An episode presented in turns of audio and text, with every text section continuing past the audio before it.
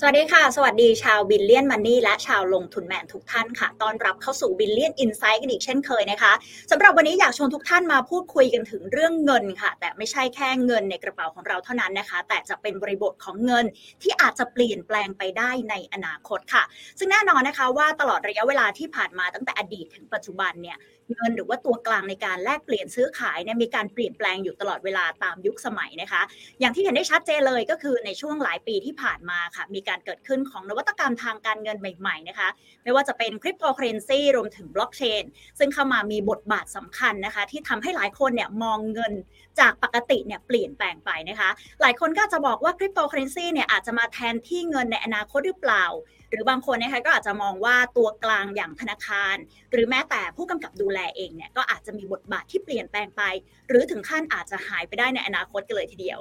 อันนี้เป็นการตั้งข้อสังเกตนะคะ แล้วก็อาจจะยังไม่ได้เกิดขึ้นอย่างชัดเจนนัก แต่วันนี้เราก็เลยจะเป็นจุดเริ่มต้นในการที่จะมาร่วมพูดคุยกันในวันนี้ค่ะว่า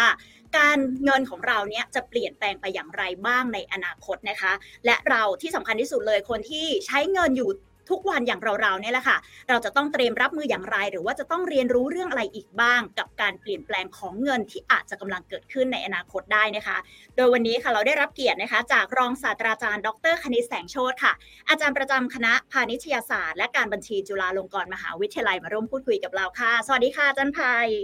สวัสดีครับเมย์ครับ สวัสดีค่ะอาจารย์ไผ่ค่ะ ที่เกริ่นไปเมื่อสักครู่นี้นะคะแล้วก็เป็นการตั้งคำถามเนาะว่าปัจจุบันณเวลาเนี้ยที่เรากำลังคุยกันนะคะเงินเนี่ยมันก็อาจจะมีการเปลี่ยนแปลงไปได้ในอนาคต แต่ก่อนที่เราจะไปถึงอนาคตกันค่ะอาจารย์อยากให้ฉายภาพให้เห็นไปพร้อม ๆ กันก่อนละกันค่ะว่า เงินตั้งแต่อดีตจนถึงปัจจุบันเนี่ยมันมีการเปลี่ยนแปลงหรือว่ามีวิวัฒนาการอย่างไงบ้างค่ะ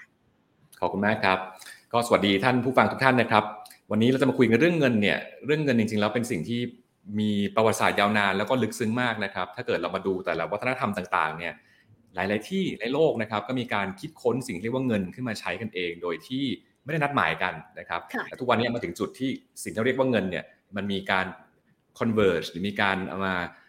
เข้ามาสู่จุดบรรจบคล้ายๆ กันว่าสิ่งที่ยอมรับว่าเป็นเงินในโลกนี้มีอะไรกันบ้างนะครับก็ที่คุณเมย์ชวนคุยก่อนตอนแรกเลย เราจะมาคุยกันว่าเงินนะครับในอดีตที่ผ่านมาเนี่ยมีอะไรรูปแบบไหนกันบ้าง ก็ค่ะขอเอาขึ้นเป็นหน้า รวมๆกันตั้งแต่อดีตไปจนถึงปัจจุบันเลยกันแล้วกันนะครับ ในอดีตไกลที่สุดเลยนะครับ เงินไม่ได้มีด้วยซ้ำนะครับในหลาย ๆ สังคม แต่ว่าสิ่งที่มีก็คือว่ามีระบบในการแลกเปลี่ยนว่า ถ้าเกิดเรามีมีข้าวนะครับ มีเนื้อมีปลาต้องการแลกยังไงเนี่ยมันก็ต้องมีวิธีในการแลกเปลี่ยนกันเกิดขึ้น ซึ่งในอารยธรรมโบราณเลยเนี่ยก่อนจะมีเงินจริงๆก็คือมีการนับครับคุณเมย์ค่ะการนับและการทำบันทึกจดบัญชีว่าอืมเอ๊ะสรุปแล้วเนี่ยข้าวเราวัดหน่วยยังไงดีนะ ปลาเราวัดหน่วยยังไงดีนะนะครับ เป็นต้น แต่พอเราเริ่มมีชีวิตที่มีสินค้า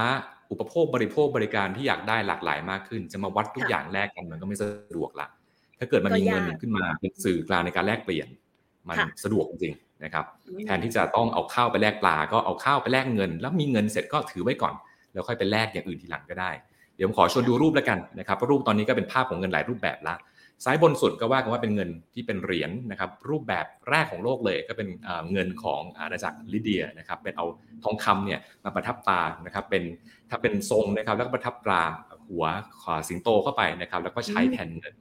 ค่ะในบ้านเราเองก็มีเงินพดด้วงนะครับอันนี้คือใช้อ่าใช่แล้ของวเงินจริง ๆ เลยใช่ไหมครับค่ะเงินที่เป็นแร่เงินเลยมาทำเป็นแต่เงินแล้วก็มีลักษณะต่างๆ กันไป มีขนาดมีการประทับตราแตกต่างกัน ทั้งทั้งสองอย่างเนี่ยก็คือเป็นเงิน และเป็นทองตามภาษาเราเลยนะครับ ใช้โลหะที่มีค่าแทนสิ่งที่เราใช้จับจ่ายใช้สอยกันค่ะอืมบางอารยธรรมนะครับ ใช้เป็นอ่าก้อนหินนะครับใช้เป็นเปลือกหอย ก็ได้เหมือนกัน พวกเนี้ยเราเรียกรวมๆกันว่าเป็นเงินที่มีลักษณะเป็นสัญลักษณ์นะครับหรือเป็นวัตถุเป็นต้น ก็คือว่าเมื่อเรามีสิ่งนี้อยู่เนี่ยแล้วก็มันเป็นวัตถุที่เกิดขึ้นตามธรรมชาติ แต่ว่าเรามาตกลงยอมรับกันว่า อันเนี้ยใช้ใช้อ่าแทนในการ มาแลกของกันเนี่ยเอาทองไปแลกก็แล้วกัน ถ้าเกิดยอมแลกด้วยทองยอมแลกด้วยเงิน ยอมแลกด้วยหินแล้วเนี่ยชีวิตมันสะดวกขึ้นเยอะ ก็เป็นค่ะรูปแบบหนึ่งของเงินนะครับอืมฝั่งตรงกลางเป็นกระดาษนะคุณเมย์ค่ะกระดาษก็มีตั้งแต่กระดาษที่มีภาษาจีนอยู่นะครับ กระดาษภาษาอังกฤษ กระดาษที่มีหน้าของประธานาธิบดีบนนั้นเป็นต้น ก็สังเกตว่าเอ่อสัญลักษณ์นะครับ บนกระดาษเนี่ยก็เป็นเรื่องสำคัญว่าเราเขียนอะไรลงไป อันข้างบนสุดเนี่ยก็ถือว่าเป็นเงินกระดาษที่ว่ากันว่าเป็นเงินแรกของโลกเหมือนกันนะครับก็เรียกกันว่าเงินปลิวเลยเพราะว่าเบามากจนกระทั่งปลิวไปได้ ในขณะที่ตอนนั้นเงินที่จีนใช้กันเนี่ยก็เป็นเหมือนกับโลหะหรือเป็นเหรียญแล้วก็มีรูไว้ร้อยตรงกลางบางท่านดูหนังกำลังภายในก็จะคุ้นกับเงินประเภทนั้นนะครับเหรียญมันก็หนักใช่ไหมครับถ้าเกิดเราเป็นจอมยุทธอยากใช้วิชากำลังภายในแล้วพกเหรียญไปด้วยอ้าววิชาไม่มีค่าละทำยังไงเหรียญกลายเป็นภาระติดตัว ก็เลยมีการคิดค้นเป็นเหมือนกับ กระดาษที่เป็นตัวแลกเงินนะครับทำให้เราสามารถไม่ต้องพกเหรียญติดตัวไปได้ แล้วก็เอากระดาษเนี้ยไปขึ้นเงินต่อที่อื่นพอมันใช้สะดวกมากขึ้นจนกระทั่งแบบเอ๊ะงั้นผมจ่ายเป็นกระดาษได้ได้ไหมเดี๋ยวคุณไปขึ้นเงินแทนผมก็แล้วกันโอ้มันก็กลายเป็นเงินเลยเลยได้เหมือนกัน ไม่ต้องเอากระดาษเนี้ยไปแลกเป็นเหรียญละ แต่ใช้กระดาษนี่เลยชำระเลยนะครับของของทางจีนเนี่ยจะเห็นว่ามีพวกตราประทับครั่งเต็มไปหมดใช่ไหมครับก็เป็นการสร้างความยอมรับความแท้นะครับ แต่จริงการยอมรับความแท้ก็จะมีจากการสร้างตราประทับ หรือว่าการที่ใช้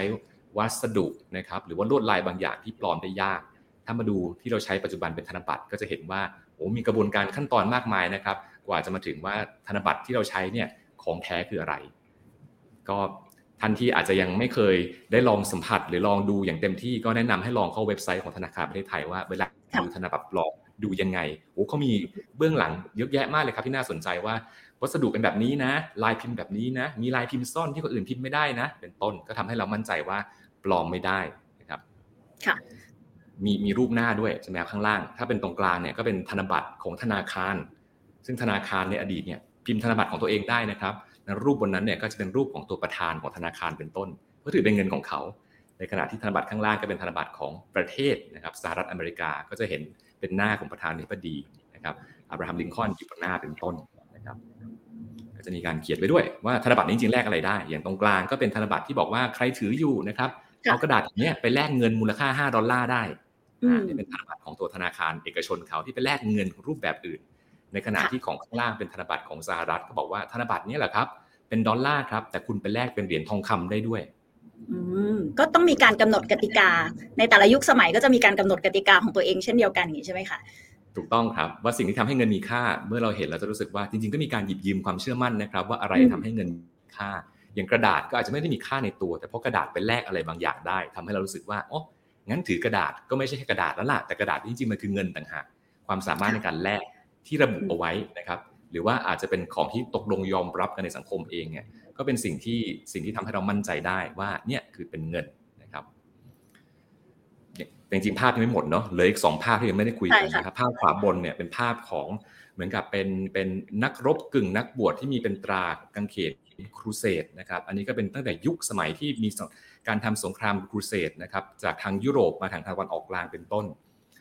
ก็มีเรื่องราวกันว่าสมัยนั้นเนี่ยคนที่หน้าที่ขนเงินนะครับก็เป็นเป็นเหมือนกับกลุ่มที่เขาเป็น warrior monks หรือว่าเป็นนักรบที่เป็นที่เป็นอ่า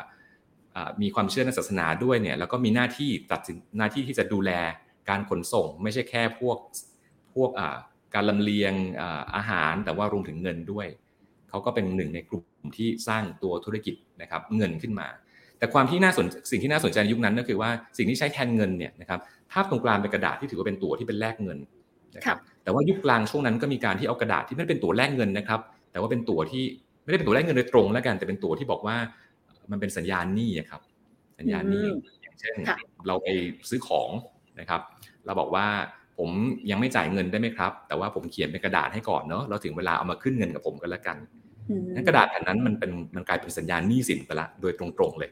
นะครับ โดยที่เราเรา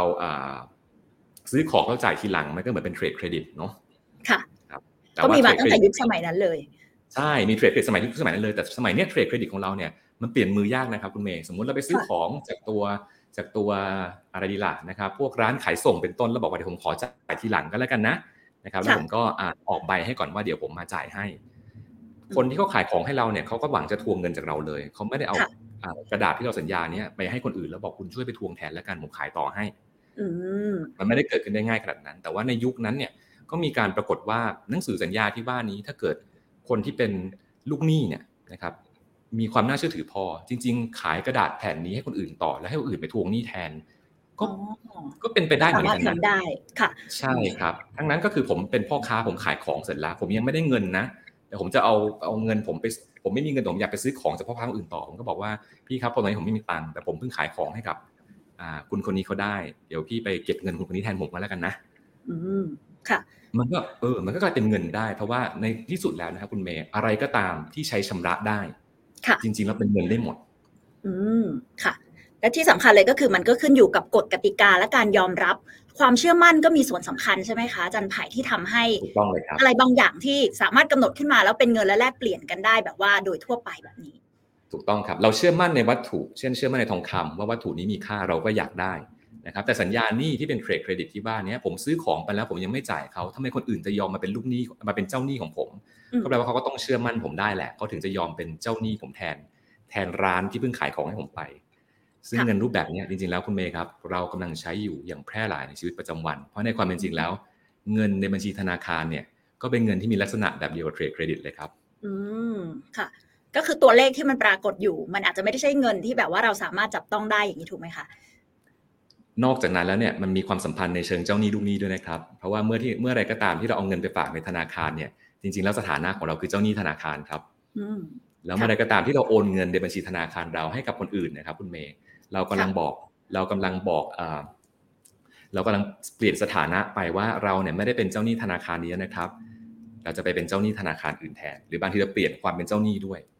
อืมระหว่างกันโอเคถ้าผมโอนเงินให้คุณเมย์ปุ๊บนะครับ ผมจะบอกว่าผมจะไม่เป็นเจ้าหนี้ธนาคารแล้วครับ แต่คุณเมย์เนี่ยจะกลายเป็นเจ้าหนี้ธนาคารแทนผม อืมโอเคแบบเดียวกันเลย ถ้าก่อนหนั้นเราพูดถึงตัวอย่างพ่อค้าที่เขายอมรับตัวใบแจ้งหนี้กันได้ ก็แปลว่าเขาคิดว่าเขาทวงหนี้ได้เขาก็เลยยอมรับใบอันนั้นมาแทน แล้วยอมขายของแลกกับใบแจ้งหนี้แทน ค่ะแล้วแบบนี้ล่ะคะจันไผ่นอกเหนือจากเรื่องของความเชื่อมั่น การยอมรับและกฎกติกาที่มีการกำหนดขึ้น ในเรื่องของปัจจัยอื่น ๆ อย่างเช่นเทคโนโลยีหรือว่านวัตกรรมอะไรต่างๆเนี่ยมีผลต่อการเปลี่ยนผ่าน การใช้เงินในอีกรูปแบบหนึ่งมาเปลี่ยนเป็นอีกรูปแบบหนึ่งในทุกวันนี้มากน้อยแค่ไหนคะขอบคุณมากครับมี 2ส่วนเลยครับ ส่วนแรกก็คือว่าการจัดเก็บเงินว่าอยู่ในรูปแบบไหนนะครับ ก็คือว่าจริงๆแล้วถ้าถามว่าเงินมันเปลี่ยนจากตัว ทองคำนะครับ กลายเป็นกระดาษได้ยังไง ก็ต้องบอกว่ามาจากเทคโนโลยีในการผลิตกระดาษอืมก่อนหน้านี้เนี่ยเวลาเราไม่มีสื่ออะไรในการบันทึกนะครับ เราก็เลยพึ่งพวกวัตถุอย่างเช่นเงินพวกนี้แหละนะครับไอ้พวกทองคำหรือว่าเงินพวกเนี้ยเป็นเป็นสัญลักษณ์แทนเงินนะครับพอเรามีเทคโนโลยีในการทำกระดาษขึ้นมา เราทำกระดาษที่ปลอมแปลงได้ยาก อันเนี้ยก็ทำให้เราสามารถบอกได้ว่างั้นผมไม่ถือเหรียญทองแล้วมันหนักครับ ขอเป็นกระดาษแล้วกันแต่กระดาษที่ว่าเนี่ยต้องเป็นสิ่งที่ปลอมแปลงได้ยากด้วยนะเพราะถ้าเกิดคุณอยู่ดีเขียนกระดาษขึ้นมาเลย แล้วบอกนี่คือเงินอืม ผมจะไปยอมรับได้ยังไงอยู่ดีคุณกำลังเขียนเสกความรวยให้ตัวเองเหรออืมครับอ่าดังนั้นเทคโนโลยีที่เปลี่ยนแปลงไปเรื่อยเนี่ยสิ่งที่สำคัญที่สุดก็คือเทคโนโลยีที่เป็นเรื่องการบันทึกข้อมูลและการสื่อสาร ที่เป็นจุดสำคัญครับว่าทำยังไงให้เงินสามารถเปลี่ยนรูปแบบไปได้ตามยุคตามสมัยค่ะ และนอกเหนือจากในอดีตเนาะเป็นเรื่องของนวัตกรรมการผลิตกระดาษที่มันสามารถทำให้การปลอมแปลงยากขึ้น แล้วอย่างถ้ามามองในถึงปัจจุบันนะคะ นวัตกรรมหรือว่าอะไรต่างๆเนี่ยโอ้โหมันก้าวล้ำไปมากเลยอยากให้อาจารย์ฉายภาพนิดนึงค่ะว่าณเวลาเนี้ยปัจจุบันอะมันมีการเปลี่ยนแปลงไปยังไงบ้างจากอดีต ที่เป็นแค่นวัตกรรมกระดาษ ครับ ผมว่า เดี๋ยวจะชวนภาพดูก่อนแล้วชวนให้ดูก่อนแล้วกันว่าทุกวันนี้สิ่งที่ใช้เป็นเงินคืออะไรบ้าง แล้วก็มีเทคโนโลยีอะไรก่อนหน้านี้ที่ทำให้เราสามารถมีเงินรูปแบบนี้ได้นะครับภาพนี้เป็นภาพที่อยู่ในบทความที่เขียนไว้ที่เกี่ยวกับเรื่องตัวเงินนะครับแล้วก็เรื่อง stable coin ซึ่งก็ถือว่าเป็นสินทรัพย์ดิจิทัลรูปแบบหนึ่งที่มีความคล้ายเงินมากนะครับก่อนจะไปถึงตรงจุดนั้นที่เราคุยกันเรื่องเทคโนโลยีอนาคตมากๆเลยเนี่ยปัจจุบันตอนนี้ก็ต้องถือว่าเรามาไกลมาก เพราะสิ่งที่ใช้เป็นเงินเนี่ยสามารถแบ่งได้นะครับกว้างๆเป็น 3 มิติด้วยกัน มิติแรกก็คือว่าสิ่งที่ยอมรับเป็นเงินนี้เนี่ย อะไรที่ทำให้เงินนั้นมีค่าค่ะทองคำเป็นสิ่งที่ค่ายอมรับโดยสังคม ถ้าสังคมอยากได้ทองคำนะครับ ทองคำก็สามารถใช้ชำระสินค้าได้ ในขณะที่บัญชีเงินฝากหรือแม้กระทั่งเทรดเครดิตที่บอกก่อนหน้านี้เนี่ยถือว่าเป็นสิ่งที่มีค่า เพราะว่าเราเชื่อมั่นในเจ้าหนี้ครับ ว่าเจ้าหนี้คนนั้นเนี่ยเขาจะทำตามข้อสัญญาที่มีไว้ให้ ถ้าเกิดเราถ้าผมโอนเงินของผมให้กับคุณเมย์แต่เงินของค่ะแต่ว่าโอนภายในแบงก์เดียวกันนะครับ คุณเมย์ก็ต้องเชื่อมั่นว่า แบงก์ที่คุณเมย์ใช้นะครับที่เก็บเงินกับเขาไว้เนี่ยเขาจะให้คุณเมย์ถอนเงินได้อืมการโอนเงินให้คุณเมย์เฉยๆนะครับก็ไม่ได้แปลว่าคุณเงินคุณเมย์สามารถเอาเงินนั้นไปใช้ได้อย่างสมบูรณ์แบบจริงค่ะๆบางทีโอนไปโอนมาระหว่างกันได้ แต่ปรากฏว่าอยากจะถอนเป็นธนบัตรมาแบงก์ก็บอกว่าไม่มีธนบัตรให้นะครับอืมอ้าวสรุปแล้วเงินนั้นมีจริงหรือเปล่าเนี่ย อันนั้นค่ะก็คือความสามารถในการชำระหนี้นะครับค่ะอันนี้นักเศรษฐศาสตร์จะเรียกว่าเป็นเงินในเงินนอกนะครับ เงินนอกก็คืออยู่เอ่อเงินในก็คือความเป็นหนี้สินระหว่างกันนะครับ ในขณะที่เงินนอกก็คือว่านอกข้อตกลงระหว่างกันเป็นของที่อยู่เอ่อเกิดขึ้นมาเองโดยธรรมชาติเลยนะครับอย่างเช่นทองคำเป็นต้นค่ะส่วนอีกมิติหนึ่งที่น่าสนใจก็คือว่าอะไรทำให้คุณเมย์เป็นเจ้าของเงิน ถ้าเกิดคุณเมย์ถือธนบัตรอยู่คุณเมย์บอกคุณเมย์เป็นเจ้าของเงินได้ แต่เมื่อไรก็ตามคุณเมย์ส่งมาให้ผมนะครับผมก็เป็นเจ้าของเงินละเพราะถือว่าใครถือคนนั้นเป็นเจ้าของคนนั้นเป็นเจ้าของค่ะใช่ครับ ในขณะที่คุณเมย์เนี่ยอาจจะให้บัญชีเงินฝากคุณเมย์มาแล้วบอกว่าเนี่ยเอาไปสิ ถึงผมรับบัญชีเงินฝากคุณเมย์มานะครับ ผมก็ทำอะไรไม่ได้เพราะว่าผมใช้เงินนั้นไม่ได้ครับ เงินก็จะเป็นของคุณเมย์อยู่ดี ถึงคุณเมย์จะส่งบัญชีเงินฝากให้กับผมก็ตามอันนี้เป็นเงินที่เราเรียกว่าเป็นเงินสัญลักษณ์นะครับโทเค็นมันนี่หรือว่าเป็นเงินที่เป็นระบบบัญชี ซึ่งผูกติดกับชื่อของเรา ถ้าเราไม่ระบุชื่อไม่ระบุตัวตนเราใช้เงินนั้นไม่ได้ถ้าเรารู้ว่าเข้าไปจ่ายพร้อมเพย์อย่างนี้เป็นต้น อย่างแรกที่เราทำเราก็ต้อง login ใช่ไหมครับ การ login ก็คือการยืนยันตัวตน นะครับหรือว่าตอนที่เราจ่ายบัตรเครดิตอย่างเงี้ยก็จะมีเข้า portal ก่อนต้องใส่ OTP ใช่ไหมครับเขาจะบอกระบบกำลังยืนยันตัวตนคุณอยู่นะ มันเป็นการชี้ให้เห็นครับว่าเราต้องแสดงสิทธิ์ก่อนว่าเราเนี่ยเป็นเจ้าของเงินนั้นจริงๆนะครับเราถึงจะใช้ได้ นี่คืออีกมิติหนึ่งส่วนมิติสุดท้ายก็คือว่าเงินที่ว่านี้เป็นเงินที่ใครเป็นคนผลิตขึ้นมาในภาพนี้ก็จะมีปันสีให้เห็นแบ่งเป็นกล่องสองแบ่งเป็นกล่องสีกล่องนะครับเงินในเงินนอกด้านซ้ายด้านขวานะครับเงินสัญลักษณ์กับเงินที่เป็นบัญชีเงินด้านล่างด้านบน แล้วก็สีที่ระบายเอาไว้ว่าเป็นสี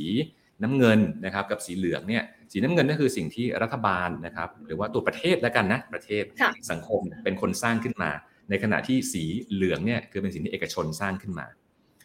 ถ้ามาเปรียบเทียบดูว่าสิ่งที่ใช้เป็นเงินในระบบปัจจุบันตอนนี้เนี่ยเป็นเงินฝากเงินรับฝากกับธนาคารทั้งพาณิชย์และเฉพาะกิจ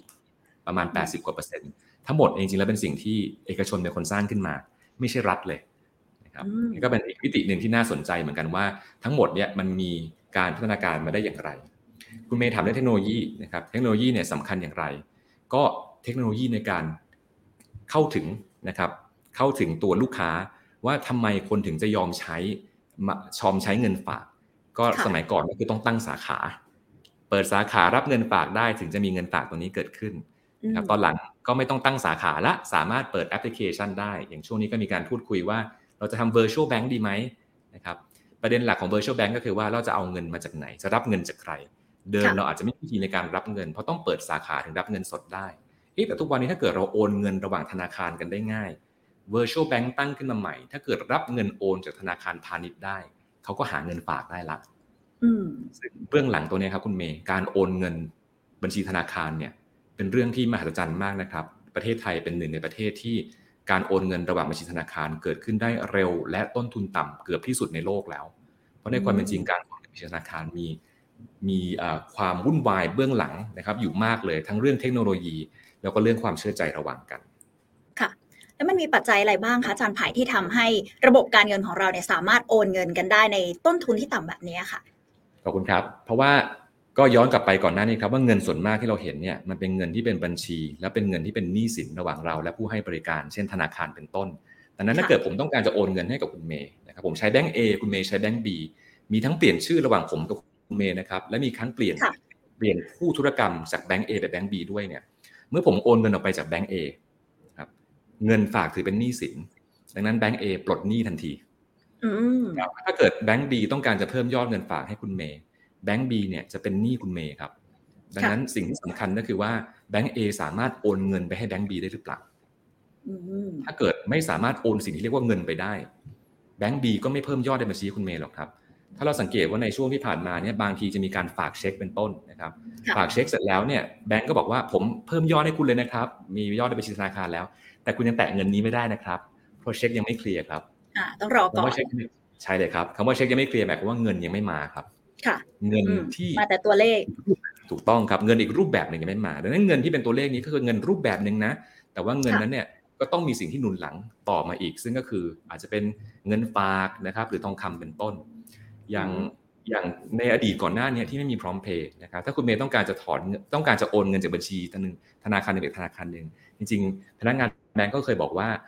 อาจารย์อาจารย์ถอนเงินสดไปแล้วไปฝากเร็วกว่านะ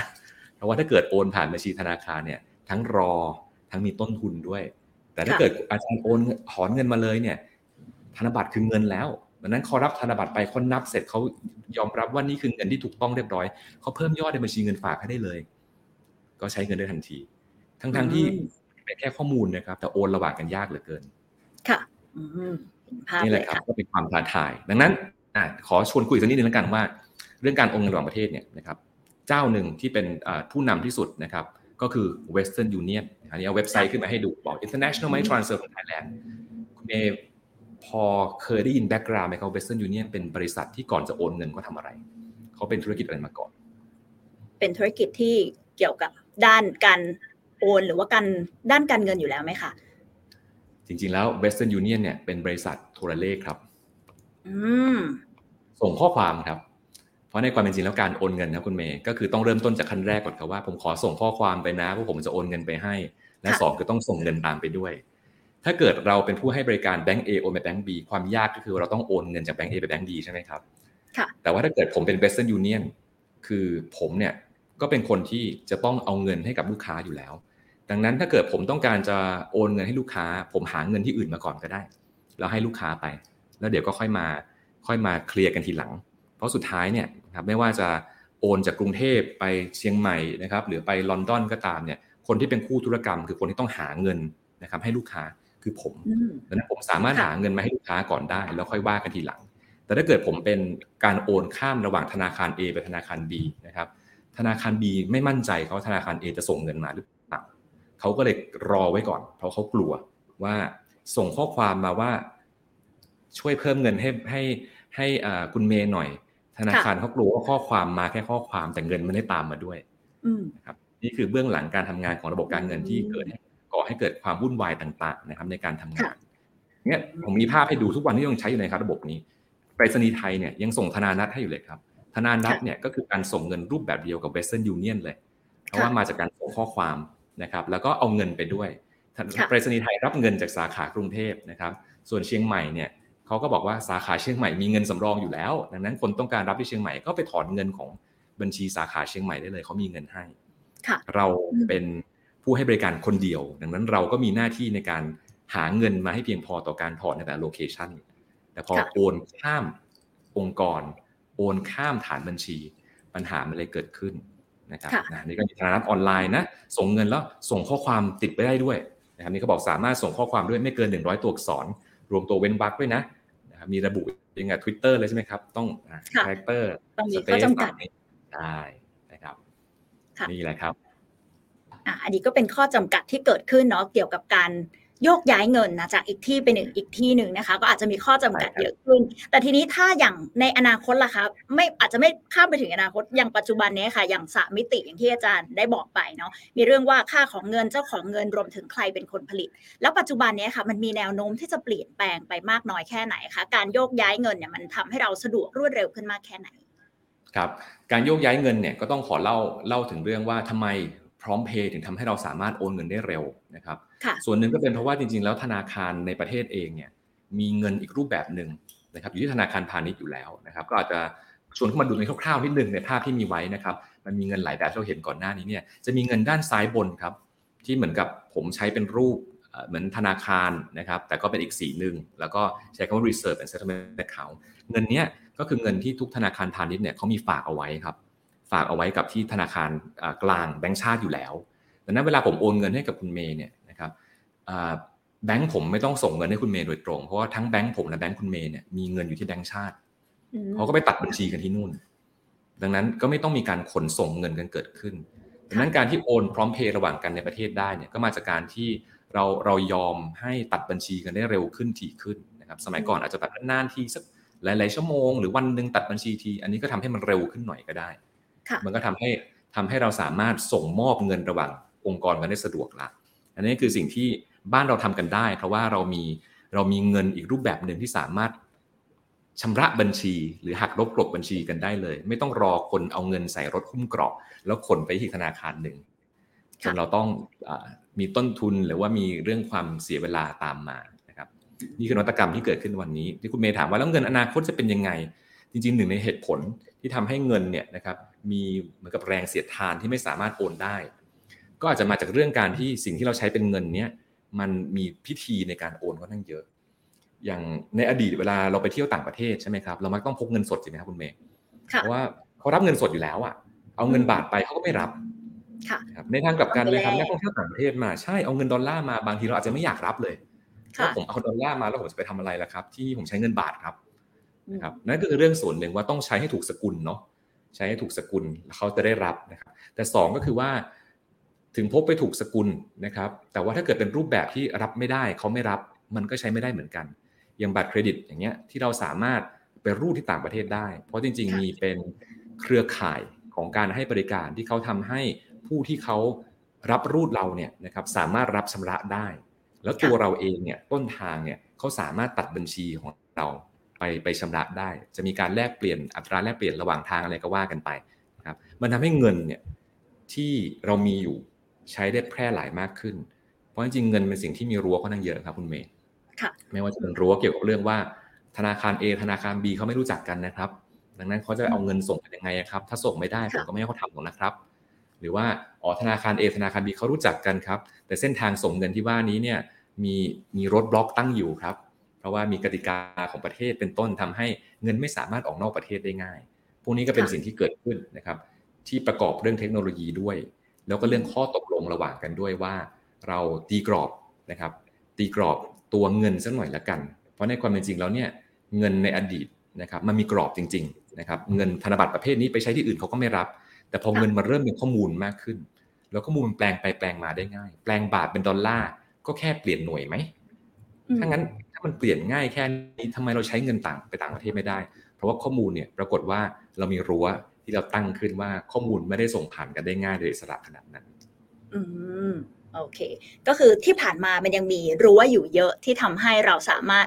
ใช้เงินหรือว่าต่างสกุลกันได้ยากนะคะ เป็นเรื่องของกติกาต่างๆ ที่เกิดขึ้นมาในอดีต ทีนี้อย่างเรื่องของ future of money ล่ะคะอย่างการโยกย้ายนอกเหนือจาก ที่เราจะแบบว่าชำระกันในต่างประเทศแล้วเนี่ยยังมีปัจจัยอื่น ๆ อีกไหมคะ ที่ทำให้การใช้เงินของเราในอนาคตเนี่ยมันง่ายขึ้นอืมเป็นคำถามที่น่าสนใจครับคำว่าง่ายขึ้นเนี่ยเราก็ต้องลองมาช่วยๆคิดสักนิดนึงกันว่าคำว่าง่ายของเราหมายความว่ายังไงนะครับถ้ามีเงินในปัจจุบันอยู่แล้วเราใช้เงินของเราได้ง่ายแพร่หลายมากขึ้น ทุกวันนี้เกิดขึ้นจากการทลายกำแพงนะครับเป็นเป็นหลักเลย ใครมีบัตรเครดิตก็สามารถไปรูดที่ต่างประเทศได้แต่บัตรเครดิตเองก็โหต้นทุนในการทำมันเยอะนะครับคุณเมย์แถมโดนเรื่องอัตราแลกเปลี่ยนโดนเรื่องอะไรอีก แล้วในความเป็นจริงการใช้บัตรเครดิตเนี่ยคือการที่เราขอเขาใช้เงินก่อนแล้วค่อยชำระทีหลังในความเป็นจริงคุณเมย์จะบอกว่าจริง ๆ ก็มีเงินจ่ายอยู่แล้วอะไม่ต้องทำนี้ก็ได้ แต่เขาคิดต้นทุนเผื่อไว้ก่อนว่า ก็คือ คือเขาก็ต้องจ่ายเงินแทนเราไปก่อนนะครับ กว่าเราจะคืนเขาถึงเราจะแล้วเขาไม่มีวิธีในการหารายได้จากเรา ก็ต้องไปคิดวิธีทางอื่น แล้วถ้าเกิดกลับกันว่าคุณเมย์มีตังค์อยู่แล้ว พร้อมชำระอยู่แล้ว แค่อยากจะรูดได้ แต่ต้นทุนต่ำลงทำได้ไหม เราก็จะเห็นนวัตกรรมเนี่ยพวก travel card ใช่ไหมครับ ที่เราใช้กันแพร่หลายเที่ยวเลยเนี่ย ก็ใช้ให้ผู้บริการผู้ให้บริการจริงๆก็รายเดียวกันแหละ แต่มันจะเป็นในรูปแบบที่คุณเมย์ต้องเติมเงินเข้าบัตรก่อนแล้วเวลาที่คุณเมย์ชำระเสร็จก็ตัดยอดออกไปเลยนั้นต้นทุนมันก็ลดลงได้เพราะต้นทุนส่วนหนึ่งมาจากการที่เขาก็คือเราไม่จ่ายเขาสักทีไงสามสิบวันไม่จ่ายเขาเขาก็มีค่าเสียโอกาส แล้วก็ไปแก้สมการตรงนั้นว่าก็มีแล้วจ่ายเลยตัดบัญชีเลย แล้วไม่คิดได้ไหม มันก็ทำให้ต้นทุนมันต่ำลงได้นะครับ อันนี้ก็เป็นมุมหนึ่งว่าทำให้เงินที่เป็นข้อมูลเนี้ยนะครับสามารถใช้จ่ายกันได้ง่ายขึ้น เพราะว่ามันมีมิติเกี่ยวกับเรื่องเวลาด้วยนะ เพราะเราเอาเงินอนาคตมาใช้ล่วงหน้านะครับ มิติที่ 2 อาจจะเป็นเกี่ยวกับเรื่องว่า ข้อตกลงระหว่างกันที่ทำให้เราสามารถชำระกันได้ง่ายขึ้นนะครับ ในอดีตต้นทุนที่เกิดขึ้นจากการโอนข้าม โอนข้ามประเทศแล้วกัน นะครับมาจากการที่ธนาคารที่ต้องการรับโอนหรือสถาบันการเงินต้องรับโอนสองที่นี้อาจจะไม่ได้รู้จักกันโดยตรงนะคุณเมย์ถ้าผมจะโอนเงินไปที่ออสเตรเลียสมมตินะครับแล้วธนาคารที่ประเทศไทยของเราเนี่ยไม่ได้มีความสัมพันธ์กับตัวธนาคารที่ออสเตรเลียโดยตรง เราเนี่ยต้องโอนผ่านคนที่รู้จักกันครับแบงก์ของไทยอาจจะรู้จักกับแบงก์สิงคโปร์ใช่ไหมครับผมก็ต้องไปถามกันว่าในสิงคโปร์มีใครรู้จักกันบ้าง แล้วสิงคโปร์ก็ต้องไปถามต่อว่าเอ๊ะแล้วที่สิงคโปร์มีใครรู้จักที่ออสเตรเลียบ้างไหม ถ้าเกิดเรารู้จักกันไปทอดๆแล้วเนี่ยเราถึงจะเริ่มโอนเงินได้ ผมก็ต้องบอกธนาคารบอกว่าจะโอนเงินไปสิงคโปร์เขาจะไปหาเส้นทางให้เขาก็บอกว่าเดี๋ยวจะโอนจากตัวกรุงเทพไปสิงคโปร์ก่อนนะแล้วสิงคโปร์เสร็จแล้วเนี่ยพอเงินสิงคโปร์ที่อยู่สิงคโปร์เสร็จเดี๋ยวเขาจะเอาเงินที่สิงคโปร์เนี่ยนะครับไปชำระบัญชีกับธนาคารที่ออสเตรเลียรู้จักกันอีกทีหนึ่งซึ่งแบบโหมันดูมีความวุ่นวายใช่ไหมครับ แล้วบางทีมันมีเรื่องสกุลอีกผมต้องการจะโอนจากบาทไปเป็น Australian dollar แต่ธนาคารตัวกลางเขาบอกว่า แต่บัญชีที่ผมถือไขว้กันไว้เนี่ย ผมถือเป็นดอลลาร์นะครับดังนั้นเวลาผมโอนไปเนี่ย บาทต้องแปลงเป็นดอลลาร์ก่อน เขาจะได้ไปไขว้กันระหว่างทางได้ แล้วเดี๋ยวขาสุดท้ายเนี่ยเขาจะเปลี่ยนจาก US ดอลลาร์เป็นออสเตรเลียนดอลลาร์อีกทีค่ะมันฟังดูขั้นตอนเยอะนะครับ แล้วต้นทุนก็ถูกต้องนะครับ ตามนั้นตามมันด้วยนั้นนี่แหละครับ ก็คือสิ่งที่เกิดขึ้นในอดีตว่า ธนาคารไม่มีช่องทางต่อท่อกันถึงโดยตรง ไม่เหมือนกับตัวธนาคารในประเทศไทยที่เราเชื่อมต่อท่อกันโดยที่ทุกคนมีบัญชีที่แบงก์ชาติหมดมันไม่มีใครที่มีบัญชีกลางระหว่างกันถ้าเกิดชวนคุยถึงอนาคตเลยว่าตอนนี้สิ่งที่ธนาคารกลางทั่วโลกคุยกันคืออะไร ธนาคารกลางทั่วโลก มีเงินรูปแบบใหม่ที่ทำให้ธนาคารพาณิชย์ในโลกนี้ต่อท่อกันโดยตรงได้ไหมไม่ต้องไปผ่านการโอนข้ามเครือข่ายที่วุ่นวายนี้มาก่อน โอนไทยไปออสเตรเลียอาจจะเป็นเรื่องง่าย แต่ลองนึกภาพสมมติโอนไทยไปยังประเทศที่ไม่ได้มีคนทำธุรกรรมได้มากขนาดนั้น เช่นโอนในประเทศในอเมริกาใต้บางประเทศเป็นต้น ต้องโอนจากกรุงเทพไปฮ่องกง ฮ่องกงไปอเมริกา อเมริกาไปอเมริกาใต้โอ้มันหลายหลายทอดมากเลยครับคุณเมย์นี่แหละครับ คือสิ่งที่เขาพยายามจะ ทำกันมากขึ้นนะครับแล้วการต่อท่อที่อาจารย์ไผ่มองว่ามันกำลังจะเกิดขึ้นต่อจากนี้ไป มันจะเป็นการต่อท่อในลักษณะไหนคะ อย่างเช่นเทคโนโลยีของบล็อกเชนเองหรือคริปโตเคอเรนซีที่มันเกิดขึ้นมาแล้ว หลายคนพูดถึงเยอะเหลือเกินมองว่าคริปโตเคอเรนซีอาจจะเข้ามา disrupt เงินได้เลยทีเดียว ส่วนนี้อาจารย์ไผ่มองว่ายังไง แล้วก็อยากให้แชร์ให้ฟังหน่อยค่ะว่ามันจะเป็นยังไงในอนาคตบ้าง ครับผมต้องบอกว่าแรงบันดาลใจเนี่ยน่าจะได้มาจากเรื่องคริปโตเคอเรนซีเลยครับ เพราะว่าถ้าเกิดไปอ่านตัวรายงาน annual report ของ BIS เนี่ยเขาจะใช้คำว่า distributed ledger technology หรือ DLT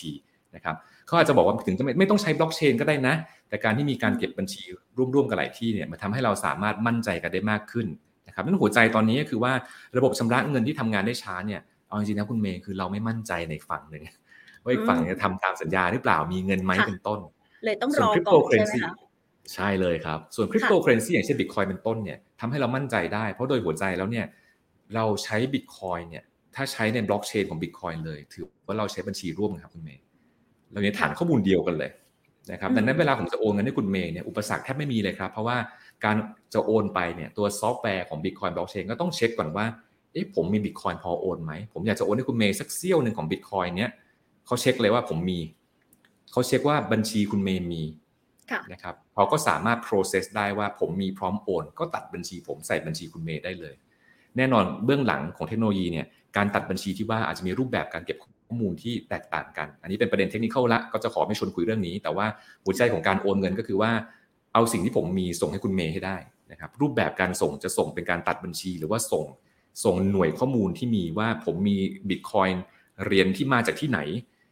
ต้นทางมาจากไหนปลอดเป็นไงบ้างต้องโอน ให้เช็คประวัติอันนี้ก็แล้วแต่เราจะออกแบบฐานข้อมูลยังไง แต่ว่าหัวใจสำคัญก็คือว่า ผมกับคุณเมย์อยู่ในโลกของข้อมูลเดียวกัน แล้วเราก็มีสิทธิ์ในการปรับเลขในฐานข้อมูลนั้นได้ ไม่ต้องรอธนาคาร ไม่ต้องรอใครมาปรับยอดให้นะครับก็เป็นทำสิ่งที่ทำให้เราทำธุรกรรม ระหว่างกันโดยตรงได้ง่ายขึ้น ค่ะ แล้วแบบนี้อย่างในภาพรวมล่ะคะ ถ้าสมมติว่าในกรณีที่เวลาที่เราทำเรื่องของคริปโตเคอเรนซีหรืออะไรเงี้ยค่ะ มันอาจจะมีการที่แบบว่าอาจจะไม่ได้เปิดเผยข้อมูลตัวตนแบบครบถ้วนขนาดนั้น แบบนี้มันมีข้อสิ่งที่น่ากังวลอื่นๆไหมคะ นอกจากการเชื่อใจกันนะคะ ขอบคุณครับเรื่องคำว่าเชื่อใจของตัวบล็อกเชนของขอแบ่งเป็นสองแบบแล้วกันนะครับ เชื่อใจในข้อมูลที่ถูกบันทึกอยู่ว่าถูกต้องจริงหรือเปล่าเนี่ย อันนี้บล็อกเชนถูกออกแบบมาให้เชื่อใจว่าข้อมูลที่ถูกบันทึกนี้เนี่ย เวอร์ชันที่ทุกคนยอมรับนะครับเป็นเวอร์ชันที่ถือว่าเป็นข้อเท็จจริง เราไม่สามารถกลับไปแก้ประวัติได้โดยง่าย ไม่ได้มีใครมาแก้ธุรกรรมนะครับไปยกเลิกการโอนหรือไปเพิ่มตัวเลขใส่บัญชีใครโดยพละการพวกนั้นเป็นความเชื่อใจในแง่นั้นเนี่ยบล็อกเชนออกแบบมาเพื่อแก้ปัญหานั้นเลยนะครับแต่แต่อีกอีกด้านหนึ่งก็คือว่าแล้วธุรกรรมที่เกิดขึ้นนี้เนี่ยเป็นสิ่งที่สังคมยอมรับหรือเปล่า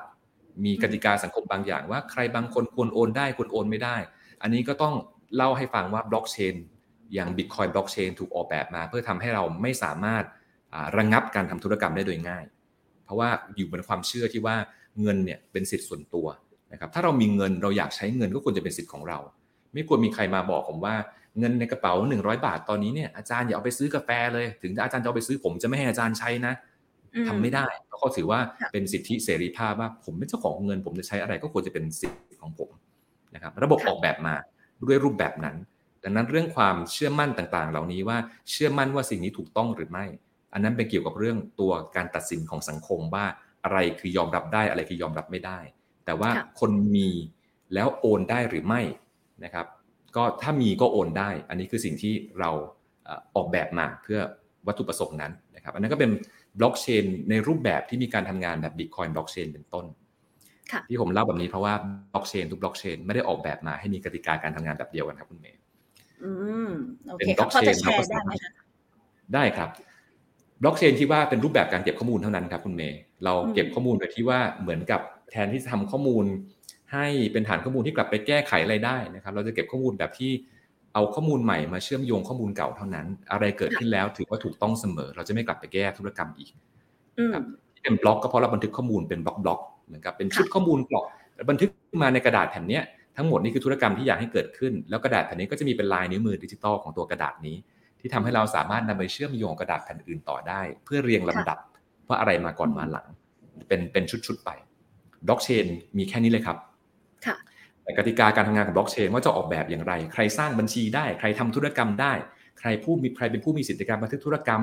ก่อนจะบันทึกธุรกรรมได้ต้องผ่านพิธีกรรมอะไรบ้าง proof of work proof of stake พวกนี้ก็เป็นคำที่เราใช้ในการเลือกครับว่าฐานข้อมูลเนี้ย คนที่มีสิทธิ์ในการบันทึกจะเป็นใคร ค่ะ ครับค่ะและอย่างตัวคริปโตเคอเรนซีเองล่ะคะที่อาจจะมีการนำบล็อกเชนเทคโนโลยีบล็อกเชนเข้ามาใช้ด้วย คนก็อาจจะเชื่อมั่นว่าทุกคนต่างเห็นข้อมูลเดียวกันหมดแบบนี้ ในภาพรวมในภาพใหญ่เลยค่ะอาจารย์ในอนาคตเนี่ยมันเป็นไปได้ไหมคะ อย่างที่หลายคนตั้งข้อสังเกตมาว่า ต่อไปการเชื่อมโยงเหล่านี้แบบ peer to peer จะทำให้คนเราสามารถใช้คริปโตเคอเรนซีเข้ามามีบทบาทแทนเงินในอนาคตได้ ขอบคุณครับ คริปโตเคอเรนซีเนี่ยก็ก็ต้องแยกออกเป็นต้องขอใช้คำนิยามที่คิดว่าจะได้เห็นภาพกันมากขึ้นแล้วกันนะครับคริปโตเคอเรนซีคือความพยายามในการสร้างหน่วยข้อมูลเครื่องใหม่อีกอันนึง แล้วหน่วยข้อมูลนั้นเนี่ยอยากจะให้มีบทบาทเป็นสกุลเงินใหม่เลยนะครับในขณะที่สินทรัพย์ดิจิตอลประเภทอื่นที่เกิดขึ้นในตัวบล็อกเชนเหมือนกันเนี่ยอาจจะมีความตั้งใจว่าถูกสร้างมาเป็นหลักทรัพย์นะ หรือถูกสร้างมาเป็นมาเป็นคล้าย ๆ กับเงินฝากนะนะครับหรือเป็นธนบัตรนะ อย่างธนบัตรเราก็จะเห็นว่ามีการระบุใช่ไหมครับคุณเมย์ว่าธนบัตรเนี่ยเขียนไว้นะหนึ่งใบแลกได้ 500 เหรียญทองคำดังนั้นถ้าเกิดเรานับว่า 1 ใบคือ 1 หน่วย แล้ว 1 หน่วยแลกได้สมมติ 1 เหรียญทองคำเราก็สามารถกลับไปถามได้ว่าทำไม 1 หน่วยถึงแลกเหรียญทองคำได้นะ ไปดูซิคนออกคนออกสินทรัพย์ดิจิตอลนี้มาเนี่ยเขามีความสามารถในการแลกเป็นเหรียญทองคำจริงหรือเปล่าถ้าเกิดเป็นหลักทรัพย์ก็จะมีสัญญาไว้ว่าเดี๋ยวคุณจะได้ดอกเบี้ยนะ เดี๋ยวคุณจะได้ปันผลนะ ถ้าเกิดเขาจ่ายได้นะครับ ก็ถือว่าทำตามสัญญาที่ให้ไว้ แต่พอมาถึงคำว่าคริปโตเคอเรนซีที่บ้านนี้คำว่า currency คือสกุลเงิน ซึ่งก็เหมือนกับเป็นหน่วยอะไรบางอย่างที่เราสร้างขึ้นมา อย่างยูโรก็เป็นสกุลเงิน บาทก็เป็นสกุลเงินนะครับ ถ้าเราพูดถึงสกุลเงิน เรากำลังพูดถึงวิธีในการวัดค่าด้วยเช่นสินค้ากาแฟหนึ่งแก้ว เราจะบอกว่ากาแฟหนึ่งแก้วหนึ่งร้อยบาท หรือว่าสามดอลลาร์ห้าสิบเซนดี อันนี้ก็เป็น ช้อยส์ของเราว่าเราจะใช้สกุลไหนในการกำหนดราคา ถ้าเราสร้างเป็นสกุลในตัวบล็อกเชนขึ้นมาใหม่แล้วบอกว่านี่คือสกุลใหม่ขึ้นมานะ เช่นบิตคอยเป็นต้นคำถามที่เราสามารถมีได้เสมอคือว่าแล้วบิตคอยหนึ่งหน่วยสามารถแลกอะไรได้บ้างครับถ้าสามารถแลกเป็นอของที่มีมูลค่าคงที่ตลอด เราก็กล้าใช้สิ่งนั้นเป็นเงิน แต่ถ้าเกิดว่าหน่วยหนึ่งหน่วยเนี้ยวันนี้แลกกาแฟได้กี่แก้วก็ว่าไปผ่านไปสามเดือนกลายเป็นว่าแลกกาแฟได้มากขึ้นเท่าตัว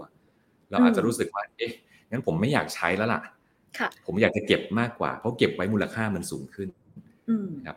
มีมีเป็นประวัติประวัติศาสตร์เกี่ยวกับเรื่องเงินเหมือนกันในรูปแบบนี้นะครับ ว่าในยุคหนึ่งที่ในประเทศในยุโรปเนี่ยเขามีการเลือกใช้เงินเป็นทั้งทองคำแล้วก็เงินด้วยนะครับแล้วก็มีการกำหนดไว้นะครับ ว่าทองคำหนึ่งเหรียญเนี่ยแลกเป็นเงินได้แลกเป็นเหรียญเงินได้กี่หน่วย ซึ่งเราอาจจะคิดว่าถ้างั้นก็ใช้เหรียญทองคำหรือว่าใช้เงินก็ได้นี่ แต่ปรากฏว่าเขาคิดอย่างนี้ครับว่า เอ๊ะ แต่ว่าในในฐานะวัตถุเนี่ย เงินมันหายากกว่าทองคำนะ ถึงเราจะกำหนดเอาไว้ว่าทองคำหนึ่งเหรียญแลกเหรียญเงินได้สิบหน่วย แต่เอาจริงๆเนี่ยถึงเวลาถึงเวลาไปไปซื้อจริง ๆ แบบเอาเอาเหรียญเงินสิบเหรียญมาให้ขอทองคำหนึ่งหน่วยได้ไหมครับเขาบอกไม่ให้ ผมไม่ขาย ผมอยากเก็บทองคำไว้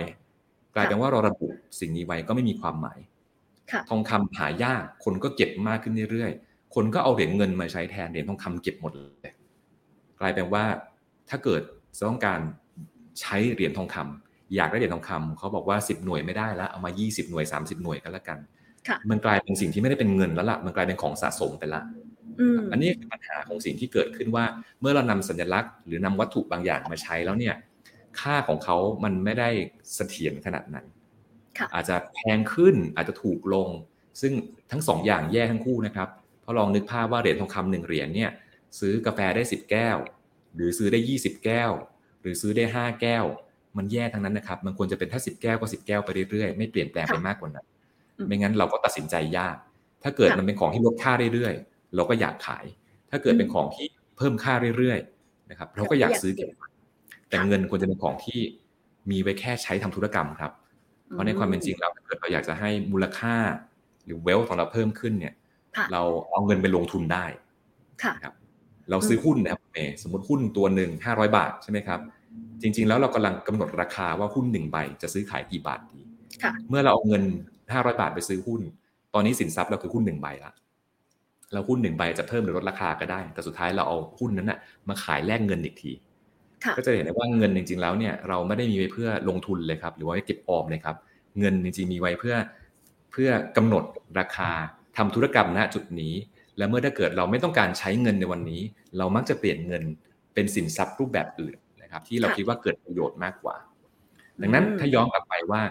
ถ้าคำว่า currency อยากจะให้ใช้เหมือนเป็นเงินเหมือนสกุลบาท หรือสกุลดอลลาร์เป็นต้นความผันผวนของอัตราแลกเปลี่ยนเป็นสิ่งที่ส่งผลกระทบครับต่อว่าเราอยากจะใช้สกุลนี้มากน้อยเท่าไหร่ ถ้าลองฉายภาพเนาะทุกวันนี้จะเห็นหลาย ๆประเทศนะครับไม่ว่าจะเป็นในโซนยุโรป ในโซนแอฟริกาเป็นต้น ที่เริ่มมีการสูญเสียค่าของตัวเงินไปเขาก็มักจะบอกว่าผมขอใช้เงินสกุลของประเทศอื่นกันละกันนะครับก็เป็นรูปแบบเดียวกันว่าถ้าเกิดเราไม่มั่นใจในสกุลใดสกุลหนึ่ง เราก็ไม่อยากทำธุรกรรมในสกุลนั้นเลเวลถัดมาคือว่าแล้วสกุลไหนมีความมั่นคงมากกว่า ส่วนมากก็จะขึ้นอยู่กับว่ากลุ่มคนที่ใช้สกุลนั้นนะครับ มีความพยายามในการบริหาร ตัวอัตราแลกเปลี่ยนแค่ไหน เพราะสุดท้ายเงินก็คือสินค้าประเภทหนึ่ง ถ้าเกิดคนอยากได้มากราคาก็ขึ้น คนอยากได้น้อยราคาก็ลงดังนั้นเบื้องหลังของการที่สกุลบางสกุลมีความเสถียรมาจากการที่มีอาจจะมีเป็นกลุ่มคนนะครับ หรือว่าเป็นเป็นทีมงานของรัฐเป็นต้นที่คอยดูแล เพราะว่าเสถียรภาพของราคาเนี่ยเป็นสิ่งที่ทำให้ทุกคนตัดสินใจด้วยหน่วยสกุลนั้นได้ง่ายขึ้น ค่ะ ฟังจากที่อาจารย์ไผ่อธิบายมาแล้วพูดแบบนี้ได้ไหมคะว่าคริปโตเคอเรนซีเนี่ยแม้ว่าปัจจุบันเนี่ยอาจจะได้รับความนิยมในบางกลุ่มเนาะแต่ว่าในอนาคตมันยังมีความผันผวนมากเกินกว่าที่จะเป็นตัวกลางในการแลกเปลี่ยนแบบนี้ถูกไหมคะครับถ้าใช้เป็นตัวกลางหมดเลยหลักเลยเนี่ยก็น่าจะเป็นไปได้ยากเมื่อเทียบกับตัวอัตราตัวสกุลอื่นนะครับที่ที่มีความเสถียรมากกว่านะครับก็ต้องย้อนกลับไปที่คำว่าสกุลนะครับว่าสกุลนี้สามารถใช้เทียบราคาแล้วเนี่ย มีมีความสบายใจได้ไหม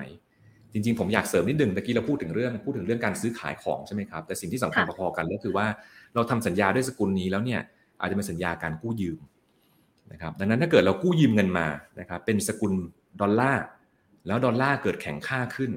เอาละครับเงานี้งานเข้าละเพราะว่าตอนแรกนึกว่าถ้าเกิดดอลลาร์คงที่นะครับผมพอจะจ่ายได้เพราะว่าผมหาเงินมาเป็นบาทเนาะ แต่ปรากฏว่าผมหาเงินเป็นบาทใช่ ผมคิดว่าผมจ่ายนี่ได้ แต่ปรากฏว่าค่าเงินดอลลาร์แข็งขึ้น ถ้าต้องแลกเงินบาทกับเป็นดอลลาร์ตอนนี้ผมไม่พอจ่ายแล้วอะดังนั้นเรื่องเรื่องเสถียรภาพของราคาที่ว่านี้ไม่ได้มีแค่เรื่องการจับจ่ายใช้สอยการออมแต่หมายถึงการทำสัญญา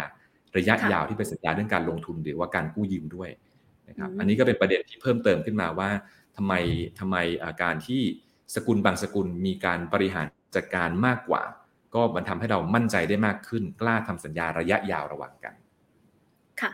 แล้วอย่างนี้ภาพของอนาคตล่ะคะ หมายถึงว่าเงินนะ ทุกวันนี้เนี่ยเราก็ยังมีการใช้เป็นลักษณะของเงินที่โอนหากันได้แบบดิจิตอลอย่างนี้ถูกไหมคะแต่ว่าในอนาคตเนี่ยจะมีเรื่องของบล็อกเชนเข้ามาทำให้คนสามารถจับจ่ายใช้สอยกันได้มากขึ้น อาจจะไม่ใช่ลักษณะของคริปโตเคอเรนซีทีเดียว แต่ว่ามันจะมีหน้าตาที่เปลี่ยนแปลงไปในอนาคตเป็นไปได้มากน้อยแค่ไหนคะครับ บล็อกเชนก็เป็นรูปแบบรูปแบบการเก็บข้อมูลประเภทนึงแล้วกันนะครับ ซึ่งจะเก็บจะเก็บแบบนี้หรือไม่เนี่ยผมว่าสิ่งที่สำคัญสิ่งที่สำคัญที่เป็นบทเรียนจากเรื่องของสินทรัพย์ดิจิตอลแล้วก็ตัวบล็อกเชนก็คือว่า การที่เราใช้ฐานข้อมูลร่วมกันนะครับในบางส่วนเนี่ยมันทำให้ลดอุปสรรค หรือแรงเสียดทานในการทำธุรกรรมระหว่างกัน ถ้าย้อนกลับไปครับคุณเมย์ว่าตอนเราโอนเงินกันถ้าผมกับคุณเมย์ใช้คนละธนาคารกันนะครับอุปสรรคเกิดจากการที่ธนาคาร2ธนาคารเขาไม่ค่อยมั่นใจระหว่างกันว่าเงินจะตามมาจริงหรือเปล่า แต่ถ้าเกิดผมโอนให้เงินให้คุณเมย์แล้วผมกับคุณเมย์ใช้ธนาคารเดียวกัน จริง ๆ ตัดบัญชีอัตโนมัติทันทีมาเป็น 10 ปีแล้วครับ เพราะสุดท้ายเนี่ยคือผมกับคุณเมย์ทั้งสองคนก็ถือเป็นเจ้าหนี้ธนาคารทั้งนั้นเขาก็แค่โอนหนี้จากผมนะครับกลายเป็นคุณเมย์เป็นเจ้าหนี้เขาแทนเขาก็ยอมรับได้ มาจากการที่เราอยู่ในฐานข้อมูลเดียวกันนั้นอุปสรรคหลายๆอย่างที่เกิดขึ้นนะครับ คือการที่โลกเราเป็นโลกข้อมูล แล้วข้อมูลเนี่ยนะครับมี รั้วของข้อมูลที่ถูกสร้างขึ้นมา ทั้งในแง่เชิงธุรกิจ ว่าผมเป็นองค์กรธุรกิจคนละองค์กรรั้วผมกับรั้วคุณเมย์ก็เลยต้องแยกจากกันนิดหนึ่งผมไม่สามารถทำธุรกรรมอัตโนมัติได้ รวมถึงรั้วที่มาจากเรื่องการกำหนดกติกากำกับดูแล ทุกวันนี้เราเห็นก็คือการทลายรั้วครับ ว่าทำยังไงให้ถึงถ้าไม่ถ้าถ้าต่างคนต่างอยู่คนละรั้วใช้รั้วเดียวกันไหม หรือถ้าเกิดต่างคนต่างมีรั้วเหมือนกัน แต่ว่าลดระดับรั้วให้มันต่ำลงเวลาข้ามจะได้ข้ามขึ้นได้ง่ายขึ้นไหม เพราะยุคดิจิตอลคือยุคข้อมูลครับ แต่ว่าข้อมูลที่เป็นเงินเนี่ยมันมีรั้วอยู่อย่างที่ติดภาพในอดีตที่ผ่านมา ดังนั้นบล็อกเชนนะครับก็ถือเป็นตัวเร่งที่ทำให้เราเห็นว่าการที่เรามาใช้ฐานข้อมูลเดียวกัน อย่างในตัว Bitcoin Blockchain หรือว่า DeFi ใน Ethereum Blockchain เป็นต้นเนี่ยมันก็ทำให้เราได้เห็นว่าประสิทธิภาพของระบบ หรือการทำธุรกรรมบางอย่างมันสูงขึ้นได้ เราก็จะเริ่มเห็นแรงบันดาลใจของตัวนวัตกรรมฟินเทคต่าง ที่พยายามมาใช้แนวคิดนะครับทั้งเรื่องการคุยกันตกลงกันเร็วขึ้น หรือว่าการยอมใช้ฐานข้อมูลร่วมกัน ในการให้บริการการเงินมากขึ้นครับค่ะแล้วอย่างการทลายรั้วแบบนี้อย่างพูดถึง CBDC ค่ะที่เป็น Central Bank Digital Currency แบบนี้ในหลาย ๆ ประเทศก็เริ่มเห็นการเปลี่ยนแปลงมากขึ้น อย่างบ้านเราเองก็เริ่มมีการทดสอบแล้ว อยากให้อาจารย์แชร์ให้ฟังหน่อยค่ะว่ามันมีความคืบหน้ายังไงหรือว่ามันสะท้อนอะไรในสังคมที่เกี่ยวข้องกับการเงินในอนาคตบ้างค่ะ ครับเรื่อง CBDC เนี่ย narrative จะมีสสิ่งสำคัญสำคัญอยู่ประมาณ 2 เรื่องนะครับเรื่องแรกก็คือว่าเงินที่เรามีเนี่ยเราสามารถกำหนดเงื่อนไขนะครับในการโอนเงินได้หรือไม่ หรือเราใช้คำว่า programmable money นะครับเพราะว่าสิ่งที่มาควบคู่กับตัวบล็อกเชนอย่างเช่น Ethereum ซึ่งเป็น programmable blockchain เนี่ยมันทำให้เราสามารถกำหนดเงื่อนไขได้ครับว่า เราจะทำธุรกรรมสั่งจ่ายอะไรเนี่ยเราต้องมีการบวกลบคูณหาร หรือว่าต้องพิสูจน์สถานะอะไรบางบางอย่างก่อนถึงจะโอนไปได้ไหมนะครับ ก็มีการพูดคุยกันมากขึ้นว่า เออ ในเมื่อเทคโนโลยีทำให้เราสามารถกำหนดเงื่อนไขการสั่งจ่ายได้ งั้นทุกวันนี้เรามีเป็นระบบการเงินที่ทำให้เรากำหนดเงื่อนไขการสั่งจ่ายขึ้นได้บ้างหรือยัง ซึ่ง CBDC เองก็ถือเป็นโครงข่ายของตัวระบบการชำระเงินแบบไหนขึ้นมาที่หลาย ๆ ประเทศก็พยายามจะเพิ่มกติกาที่ทำให้เราสามารถกำหนดเงื่อนไขในการชำระได้นะครับ ค่ะเลเวลที่ 2 ก็คือเรื่องการที่เรามี CBDC เนี่ยเราเป็น CBDC ของใครใครใช้ได้บ้าง ถ้าเกิดประชาชนใช้ได้ก็ถือเป็นเงินอีกรูปแบบหนึ่ง ที่เราเราสามารถเลือกจ่ายได้ อย่างทุกวันนี้คุณเมย์ซื้อกาแฟ คุณเมย์ใช้ธนบัตรก็ได้ คุณเมย์โอนพร้อมเพย์ก็ได้ คุณเมย์โอน True Wallet ก็ได้ หรือคุณเมย์อาจจะชำระด้วยแอปต่างๆ มากมายทั้งหมดเลยก็ได้ CBDC ก็อาจจะเป็นเป็นช้อยส์อีกช้อยส์หนึ่งที่คุณเมย์สามารถเลือกได้ว่างั้นจ่ายด้วยวิธีนี้ดีกว่านะครับในฐานะผู้บริโภคถ้าเป็น Retail CBDC แต่ถ้าเกิดเป็น Wholesale CBDC เนี่ยก็คือย้อนกลับไปว่าธนาคารพาณิชย์ในประเทศ ทุกคนนะครับสามารถโอนเงินระหว่างกันได้ด้วยพร้อมเพย์เพราะว่าไปชำระบัญชีที่บัญชีของแบงก์ชาติที่เป็น Reserve and Settlement Account ถ้าเรามีลักษณะเหมือน Reserve and Settlement Account ที่ใช้ร่วมกันกับธนาคารพาณิชย์ไม่ใช่แค่ในประเทศนะครับ แต่ว่าข้ามประเทศไปสิงคโปร์หรือไปทวีปอื่นเป็นต้น วิธีในการชำระเงินข้ามประเทศ ธนาคาร A และ B ต่อท่อโดยตรงได้ครับ ดังนั้นทำให้เราสามารถชำระบัญชีได้รวดเร็วขึ้น เราอาจจะไปถึงขั้นที่บอกว่า ในในตัวการเก็บเงินเนี้ยก่อนหน้านี้ต้องทุกคนต้องโอนผ่าน US ดอลลาร์หมดนะ เราทำให้ระบบนี้เนี่ยมีมากกว่าแค่ US ดอลลาร์ก็ได้นะ มีทั้งเงินบาท สิงคโปร์ดอลลาร์ ออสเตรเลียดอลลาร์ เป็นต้น เราก็สามารถทำธุรกรรมโดยลดนะครับขั้นตอนในการแปลงสกุลเงินได้อีกด้วย อันนี้ก็เป็นสิ่งทุกคนจับตามองกันอยู่นะครับ แล้วก็ทาง Bank for International Settlements เองก็สนับสนุนประเด็นนี้ด้วยเหมือนกัน ค่ะ และอย่างในบ้านเราล่ะคะ มีความคืบหน้ามากน้อยแค่ไหน เรามีโอกาสที่จะได้ใช้ CBDC ในบ้านเราไหมคะ ในส่วนของที่เป็น retail หรือว่าเป็นประชาชนเอง ครับ ตอนนี้ก็มีการทำการทดลองใช้กันอยู่นะครับในวงจำกัด แล้วก็มีการเปิดฟังก์ชันให้สามารถเขียนชุดโปรแกรมได้อยู่ ทางธนาคารประเทศไทยเองเนี่ย ก็ใช้วิธีที่เรียกว่าเป็นขั้นเป็นตอนไป แล้วก็ให้ทดลองใช้เพื่อพิสูจน์นะครับ พิสูจน์ความต้องการและความใช้งานก่อน คงยังไม่ถึงมือประชาชนเร็วนี้นะครับ แต่ว่าเรื่องการนำมาใช้เนี่ยก็เริ่มมีแล้วแน่นอนครับค่ะแล้วทีนี้ไปถึงมิติในการลงทุนบ้างค่ะอาจารย์ไผ่เมื่อกี้เราพูดถึงการแลกเปลี่ยนเนาะการโอนเงินการแลกเปลี่ยนเงินต่างๆนานาทีนี้เราอาจจะมาพูดถึงในมิติของการลงทุนบ้างค่ะว่า ถ้ามีการเปลี่ยนแปลงแบบนี้เกิดขึ้นมิติในการลงทุนของเราเนี่ยมันจะดีขึ้น หรือว่าช่วยให้เราสามารถสร้างความงอกเงยขึ้นได้มากน้อยแค่ไหนคะ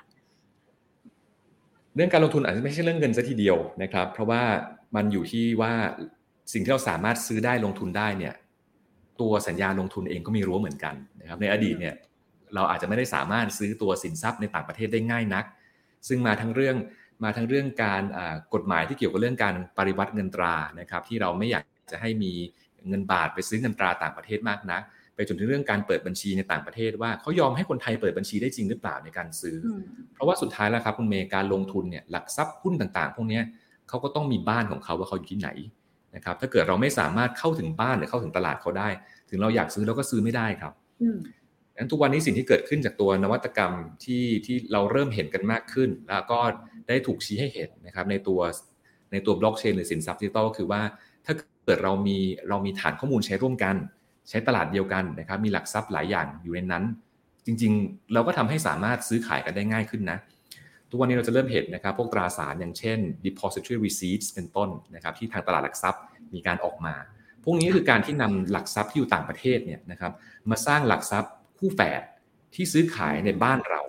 ทำให้เราสามารถซื้อขายของต่างประเทศได้โดยที่ไม่ต้องออกจากบ้าน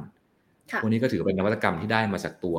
บล็อกเชนหรือว่าสินทรัพย์ดิจิตอลเช่นเดียวกัน เพราะว่า การสร้างตัวคู่แฝดแบบนี้นะครับในโลกบล็อกเชนเองก็มีเหมือนกันยกตัวอย่างเช่น ถ้าเกิดเราอยากจะซื้อบิตคอยน์นะครับในอีเธเรียมบล็อกเชนบิตคอยน์อยู่ในบิตคอยน์บล็อกเชนครับออกจากนั้นไม่ได้นะครับ แต่ถ้าเกิดเรามีเงินอยู่ในอีเธเรียมบล็อกเชนแล้วอยากจะซื้อบิตคอยน์เราก็ต้องสร้างบิตคอยน์แฝดขึ้นมาในอีเธเรียมบล็อกเชนก่อน เราถึงจะสามารถเอาเงินในตัวอีเธเรียมบล็อกเชนเหล่านี้ไปซื้อสินทรัพย์ในตัวอีเธเรียมบล็อกเชนที่เป็นสกุลบิตคอยน์ได้ ดังนั้นแบบเดียวกันครับที่เราสามารถซื้อหุ้นต่างประเทศได้ โดยที่เงินไม่ได้ออกนอกประเทศเลยนะครับ มาจากการที่เราสามารถสร้างตัวหลักทรัพย์ที่อ้างอิงตัวหลักทรัพย์นอกประเทศได้ นี่ก็เป็นสิ่งที่ทำให้เรามีทางเลือกในการลงทุนมากขึ้น อย่างช่วงปลายปีที่ผ่านมาเนี่ยก็จะมีสถาบันการเงินใหญ่ ๆ หลายเจ้าที่ออกเป็นแอปพลิเคชัน ที่ทำให้เราสามารถซื้อหุ้นต่างประเทศเป็นเซียวๆได้ใช่ไหมครับคุณเมย์ค่ะก็มาจากหลักการแบบเดียวกันครับ เงินเราไม่ได้ออกนอกประเทศเลยนะครับ เงินเราอยู่ที่นี่แหละครับ แต่เขามีวิธีที่ทำให้เราสามารถอยู่ในแอปของเราในประเทศของเราเนี่ยเป็นเจ้าของสินทรัพย์ต่างประเทศได้ แล้วก็สิทธิ์ต่างๆ มาครบถ้วนค่ะ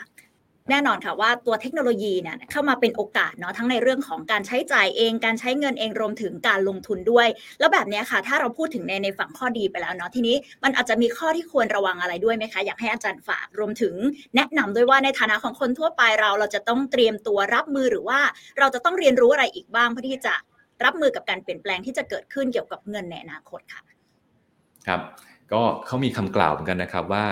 ถ้าสมมติประเทศอเมริกาจามขึ้นมาก็คือทั้งโลกจะสะดุ้งหมด ส่วนหนึ่งก็เป็นเพราะว่าเราอยู่ในโลกที่มีความเชื่อมโยงกันมากครับ ดังนั้นถ้าเกิดในบริบทของตลาดการเงินนะครับ ถ้าเกิดปัญหาจากที่ไหนขึ้นมาก็ตามแล้วตลาดการเงินเชื่อมโยงกันถึงทั่วโลกหมดเลยมีบริษัทบริษัทหนึ่งเป็นไข้ขึ้นมาไข้นี้มันลามไปถึงบริษัทอื่นได้ง่ายมากเลยครับ ดังนั้นนี่ก็เป็นสิ่งที่เรียกว่าเป็น อีกคมหนึ่งของดาบที่เกิดขึ้นจากการที่เราสามารถเชื่อมโยงกันได้ง่ายมาก เชื่อมโยงได้ทั้งเรื่องดี และเชื่อมโยงได้ในเรื่องไม่ดีด้วยครับหนึ่งในสิ่งที่ทำให้เกิดเป็นพวก global financial crisis นะครับก็มาจากการที่สถาบันการเงินต่างๆ หรือว่าตลาดต่างๆมีความเชื่อมโยงกัน อย่างประเทศเราก็ได้รับผลกระทบบ้างแต่ไม่มากนัก เพราะประเทศของเราไม่ได้เชื่อมโยงโดยตรงกับตัว hotspot อย่างอเมริกา แต่ถ้าเกิดเราไปดูว่าตลาดในยุโรปเป็นต้นนะครับที่มีความเชื่อมโยงกับอเมริกามากกว่า ช่วงนั้นอเมริกาป่วยขึ้นมาคนอื่นก็ป่วยตามไปด้วยนะครับอันนี้เป็นเป็นสิ่งที่มาคู่กันเสมอว่าสิ่งที่ทำให้เราเข้าเข้าไปหาเขาง่ายนะครับเขาเองก็สามารถเข้ามาถึงเราได้ง่ายเช่นเดียวกัน ก็เป็นประเด็นที่ทางเราเองก็เลยต้องจับตามองเพิ่มเติมด้วยนะครับ ว่าสิ่งที่เรากำลังลงทุนอยู่ต่างๆ เหล่านี้นะครับมีความเชื่อมโยงกันมากแค่ไหน และเราเองนะครับเราจะมีวิธีในการบริหารความเสี่ยงอย่างไร ในสถานการณ์ที่โลกเชื่อมโยงกันมากขึ้นแบบนี้ ค่ะ ก็เรียกได้ว่าเป็นการปรับตัวกับการเปลี่ยนแปลงที่เกิดขึ้น แล้วก็เป็นเทคโนโลยีที่เราอาจจะหลีกเลี่ยงไม่ได้ แต่ว่าเราอาจจะต้องทำความรู้จักกับมันมากขึ้นแบบนี้ใช่ไหมคะครับใช่ค่ะชัดเจนนะคะสำหรับข้อมูลในวันนี้วันนี้ต้องขอขอบพระคุณมากเลยนะคะ รองศาสตราจารย์ดรธนินแสงโชตที่มาให้ข้อมูลกับเราในวันนี้ขอบคุณมากเลยนะคะอาจารย์ขอบคุณครับ เอาละค่ะ และทั้งหมดนี้นะคะ ก็คือ Billion Insight ในวันนี้นะคะ เชื่อว่าทุกท่านน่าจะได้เห็นภาพมากขึ้นนะคะว่าเงินในอนาคตของเราเนี่ยจะเปลี่ยนแปลงไป แล้วก็เป็นสิ่งที่เราอาจจะหลีกเลี่ยงไม่ได้ด้วย เพราะฉะนั้นต้องเรียนรู้และรับมือกับมันต่อไปในอนาคตนะคะ แล้วก็ต้องติดตามกันด้วยนะคะ ว่าจะเปลี่ยนแปลงไปในทิศทางไหนสำหรับใครที่ชื่นชอบเรื่องราวเหล่านี้นะคะ ไม่ว่าจะเป็นเรื่องของการเงินการลงทุนรวมถึงเศรษฐกิจในมิติต่างๆ อย่าลืมกดติดตามเพจ Billion Money เอาไว้ด้วยนะคะสำหรับวันนี้ต้องลาไปก่อนแล้ว สวัสดีค่ะ